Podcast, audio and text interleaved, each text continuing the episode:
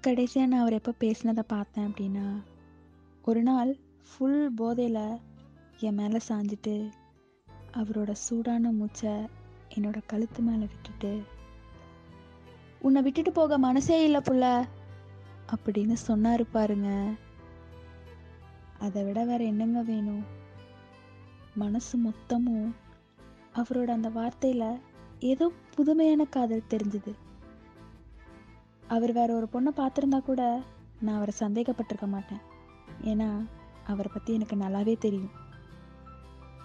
உண்மையான காதல் கூட இவ்வளோ அழகா மாறுமான்னு எனக்கு தெரியல. அதுவும் கல்யாணத்துக்கு அப்புறம் அப்படி ஒரு காதல்.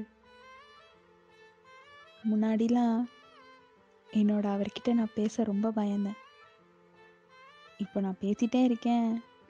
அவர் கேட்டுட்டு இருக்கிறத நினச்சா அப்படியே உடம்பெல்லாம் ஏதோ பண்ணுதுங்க.